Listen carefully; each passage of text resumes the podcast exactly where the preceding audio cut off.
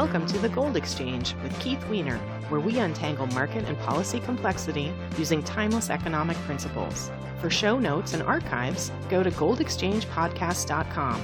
And now, on to today's episode. Hello again, and welcome to the Gold Exchange podcast.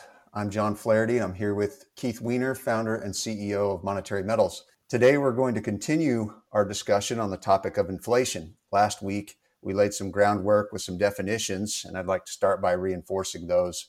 So, Keith, last time we talked a little bit about the flaws in the mainstream definitions of inflation. I'd like to hear crystal clearly how do you define inflation? It's the counterfeiting of credit. It's when you call it borrowing, but you have neither the means nor intent to repay, and often the lender doesn't even know he's lending. So when people hold dollars today, they don't think they're lenders. They don't think they're creditors because the system has trained them, you know, from grammar school on to think of the dollar as money. And they have uh, definitional logic for that as well. Money is the medium of exchange. It's true the dollar is the medium of exchange. Therefore, the dollar is money. Therefore, if you have a dollar, you have money.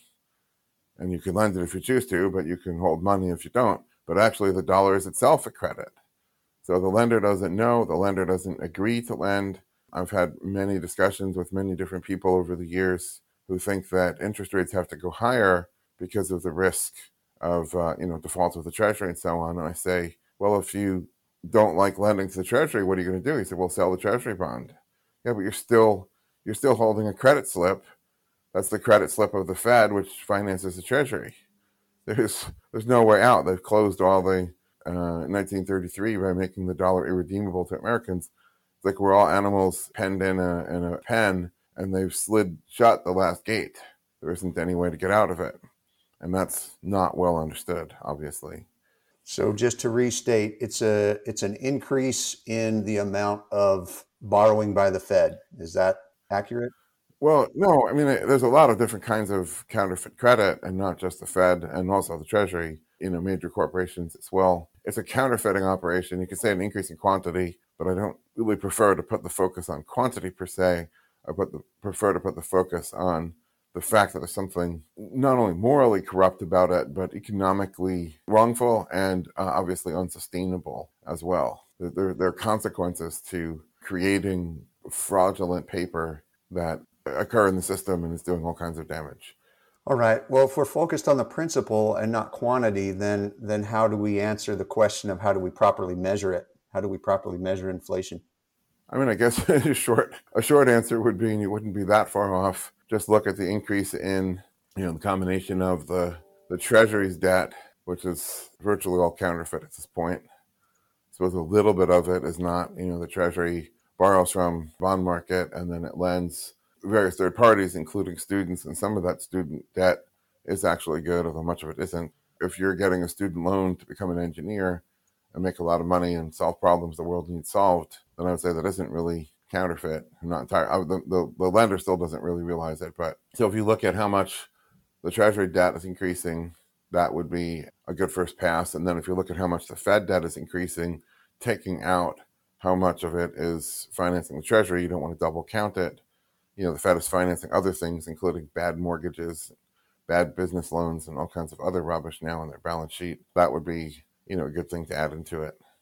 Okay, so if I understand this, and we talked about this a little bit last time, inflation as a concept really has very little to do with rising prices or prices of goods in general. Period. Is that right? Yeah, that's right. I mean, most people assume that there's a nice simple relationship between if you increase the quantity of what they call money, they either call that increase inflation or they believe that there's a, a direct effect and that prices will rise if you increase the quantity of what they call money. And so the word inflation either refers to the increase in the quantity itself or the inevitable and logical increase in the prices that occurs. And so you get confused statements like Milton Friedman saying inflation is everywhere and always a monetary phenomenon by which at that moment I believe he means prices rising is a monetary phenomenon, although often he's using inflation to mean increasing the quantity of dollars. So the Fed has a target of 2% inflation. Now, again, we're dealing with two different definitions here. What is the Fed definition of 2% inflation? Is it just CPI? how do we reconcile this? Yeah, the Fed, the Fed is looking at the consumer price index and of course is making another fallacy in that assuming that purchasing power is intrinsic to the currency, that how much groceries you could buy with your dollar bill is inherent in the dollar bill itself. So they're saying that they want the dollar bill to go down in value as measured by the inverse of consumer prices. They want consumer prices to rise at 2% per year. And that's what they mean by you know 2% inflation. Okay, so so they're after 2%. First of all, why do they think inflation is a good thing? I've heard someone say, "What's wrong with everyday low prices?" Right? and and then why is two percent the magic number? Right. So, um, what's wrong with everyday low prices? You know, they have their stated reason uh, for an article for Forbes that I wrote some years back when uh, Obama had appointed Janet Yellen to be the new Fed chair. I think I wrote that right before she actually became Fed chair, but she had been ratified by the Senate. So to write this article about her, you know, she's considered to be, uh, at least on the left, an expert in the economics of labor and how labor inter- intersects with, you know, monetary policy and monetary theory. So I dug up her seminal paper that she co-authored with George Akerlof, who's another PhD economist who also happens to be her husband. And I went through it, and when you strip away all the gobbledygook and the um, abracadabra, presto, changeo, you know, incantations and all that, you come down to a very prosaic little core of what she's saying. And I think this kind of captures the essence of at least this is the rationalization. This is how they sell what they're doing, and then I'll tell what the, what the real thought is. And so, again, this is kind of a labor oriented theory, but you can see how this probably applies to other things as well. She says that um, if workers feel that they're underpaid, they will slack off, be passive aggressive, and they may even sabotage the tools that they're given by their employer you know, if they're really pissed off enough at how low their wage is. So employers have to give them a raise. But since there's only a finite budget for payroll, then the more you pay each worker, the fewer workers you can employ, and therefore we have structural unemployment. So, what's the solution to this? As you can imagine, from a monetary crank, uh, the solution is um, the Fed is going to print more. And this is going to somehow enable employers to pay more and therefore all the workers can get the wage they want and you can hire all the workers because now you have as much budget as you need because the Fed has printed it. Now she does concede. I was going to say grudgingly, but I don't think she was grudging. I think she was more brazen, absolutely uh, owning up to, yeah, that's going to cause prices to go up, and that's fine. And the workers are going to figure that out, and the workers are going to, you know, the unions and everybody's going to demand raises and all that. But she says with a sl- sly wink and a nudge, we can get inside their decision loop you know, we're creating inflation. It takes them some time to realize the game and demand a raise. And it's that delay in which we can live with our monetary policy. And by the time they demand a raise because of the inflation, we'll print more in order to accommodate that raise. And, you know, we'll, we'll keep the, go- the game going. This is literally the core of her seminal paper that I've just outlined. So in my Forbes article, I debated whether I should call this evil and mendacious and all that. And I think I settled on calling it frivolous. But that's that's sort of the essence of it. Now that's the stated reason. The real reason is they're trying to ease the burden on the debtors. If you owe money, you know, at whatever amount that you owe, and then they devalue the money, and if it were true that everything was a nice linear, okay, well now the money is worth less because instead of being able to buy 10 loaves of bread with your paycheck, you can only buy nine loaves of bread then that means that money is worth less and therefore you're making more of it. So there's a bunch of assumptions in there that don't necessarily hold true.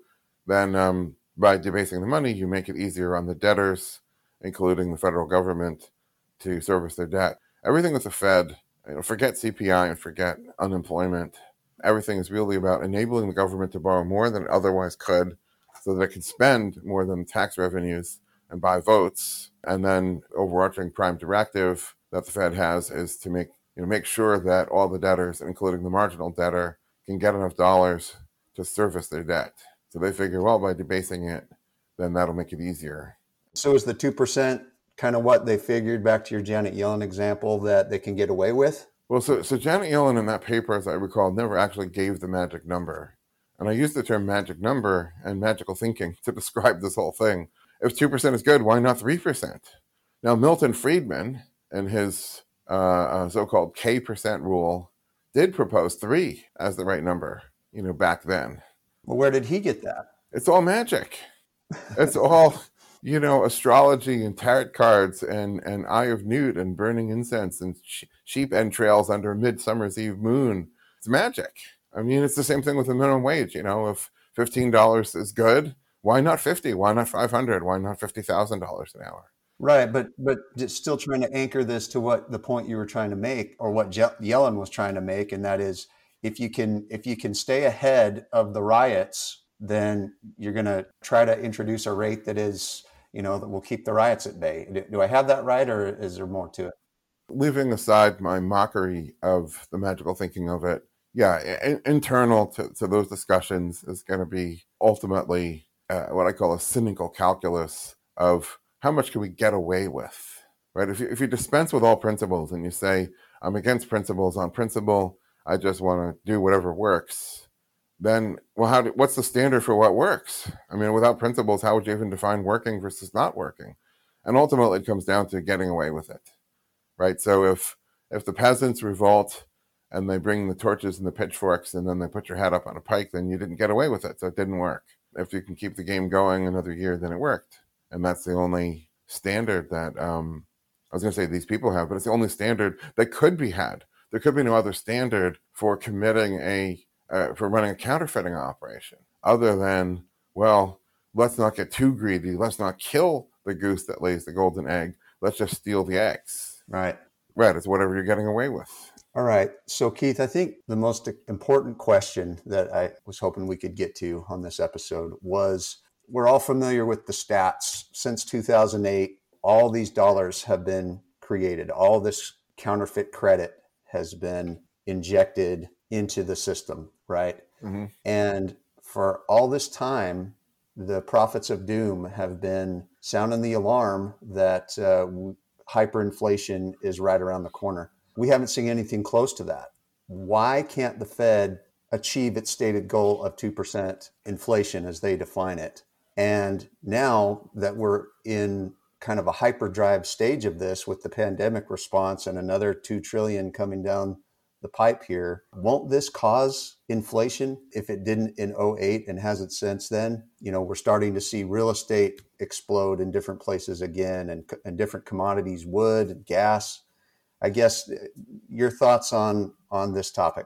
It's one of those perverse things that everybody from the hard left to the hard right, the socialists to the supply siders, and the libertarians, everybody agrees that if you increase, you know, if you, roughly if you double the quantity of dollars, then maybe with delays and maybe unevenly, so some parts of the economy, you know, respond a little bit differently than others, but roughly you should double the general price level.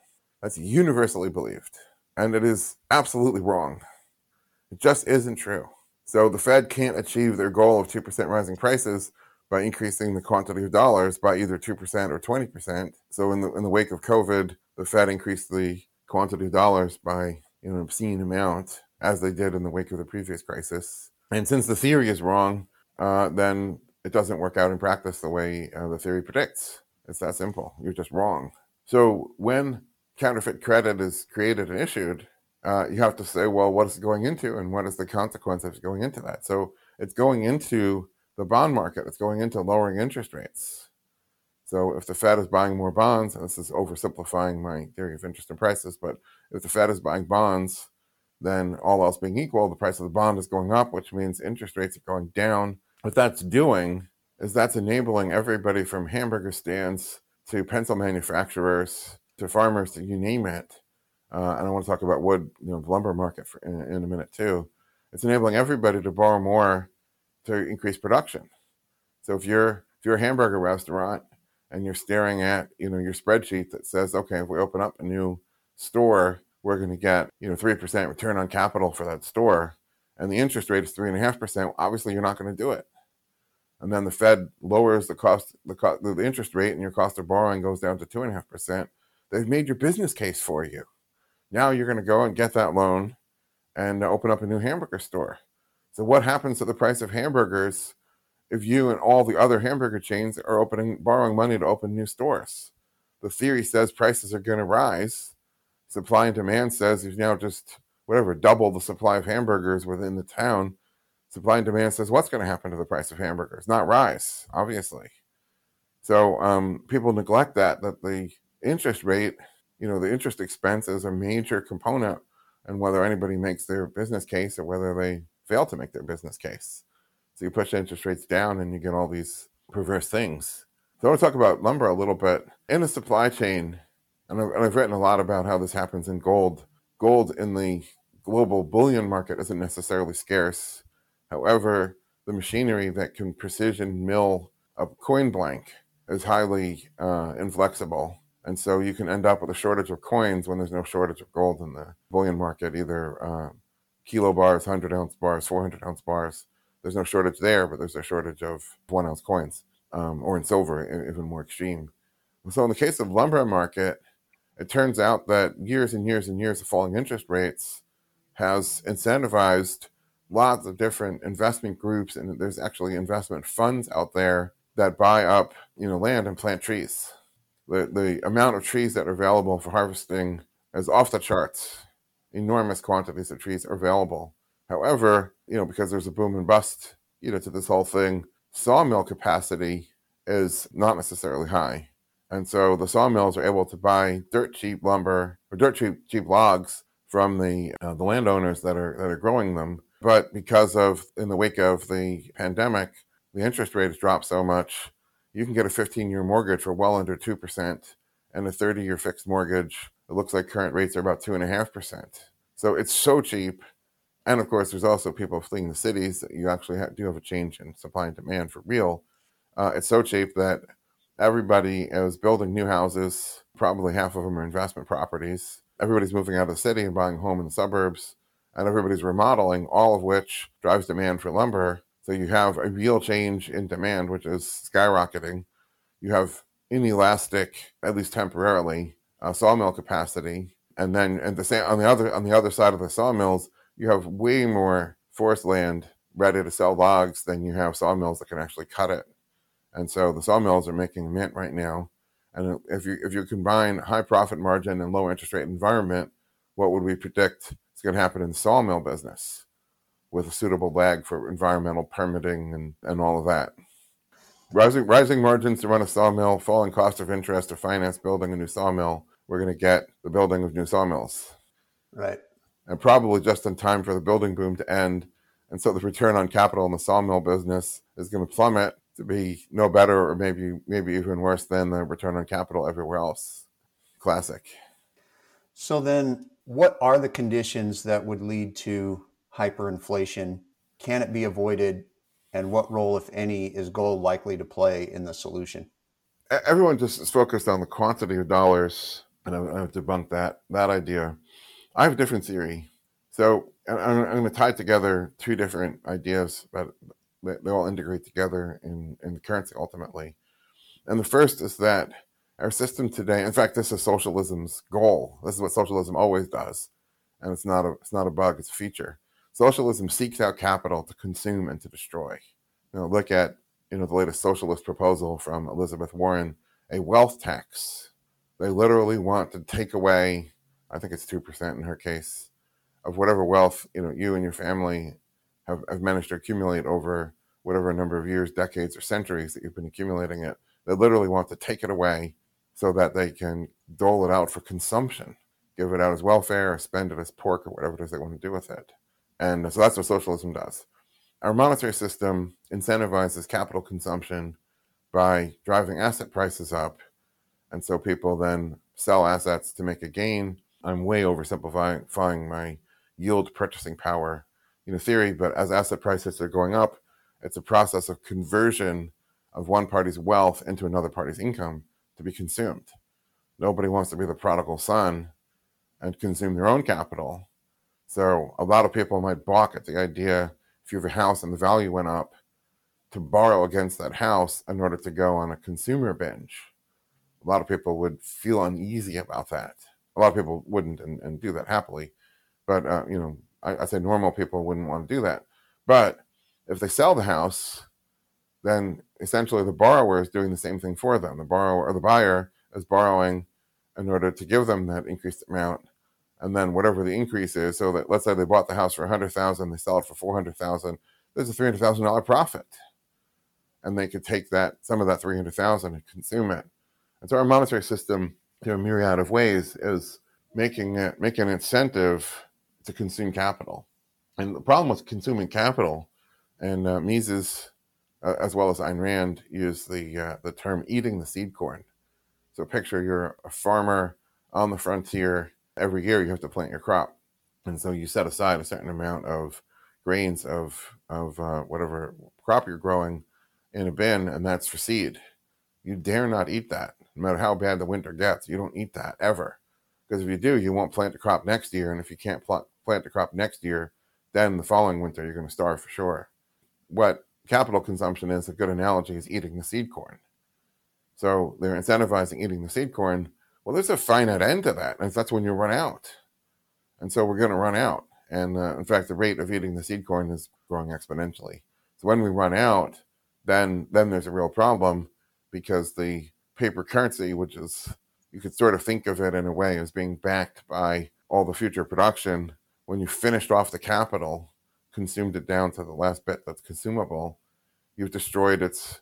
Uh, you know, there's no longer any ability to produce the goods in the future the goods will become genuinely scarce. It's not a it's not a matter of rapidly rising quantity of dollars chasing fewer, you know, the same goods. The goods actually goes down. Obviously, demand for food is inelastic, and so when food becomes genuinely scarce, as you see in places like Venezuela, the prices skyrocket. Uh, it's not entirely monetary, although the monetary system caused it. The other half of this, the other side of the coin, is that the Fed is, in a way, playing a game in that the Fed issues its liabilities, the Fed borrows off the public and off the banks and off of everybody in order to finance its purchase of, we'll say, treasury bonds, but there's other junky assets in there as well. So the Fed is a balance sheet. It owes X amount and it owns X amount worth of somebody else's debt. When the Fed is buying good assets, let's say treasury bonds, so long as the government's paying the interest on those treasury bonds, then the treasury bond holds its value, at least in dollar terms, maybe not in gold terms, but in dollar terms. And um, Fed meets two conditions for solvency. One is its assets are greater than its liabilities, so it's fine. And then two, the interest income that it receives from its assets is greater than the interest expense that it has to pay for its liabilities, for its borrowings. So the Fed is solvent.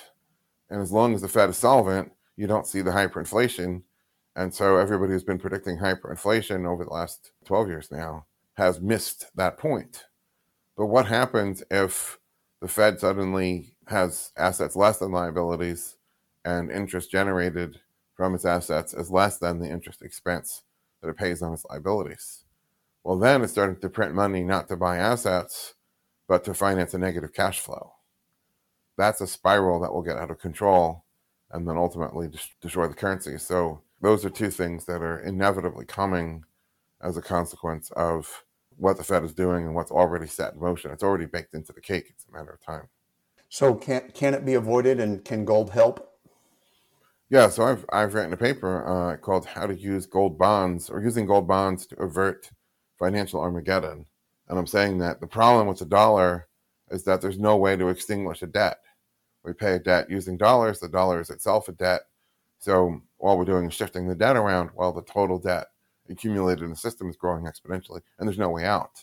If you set up a gold bond market and then all the dollar debtors issue gold bonds in a certain way, as I proposed in that paper, then you can essentially substitute gold bonds for, for paper bonds and get out of that because gold gold debt can actually be repaid and extinguished.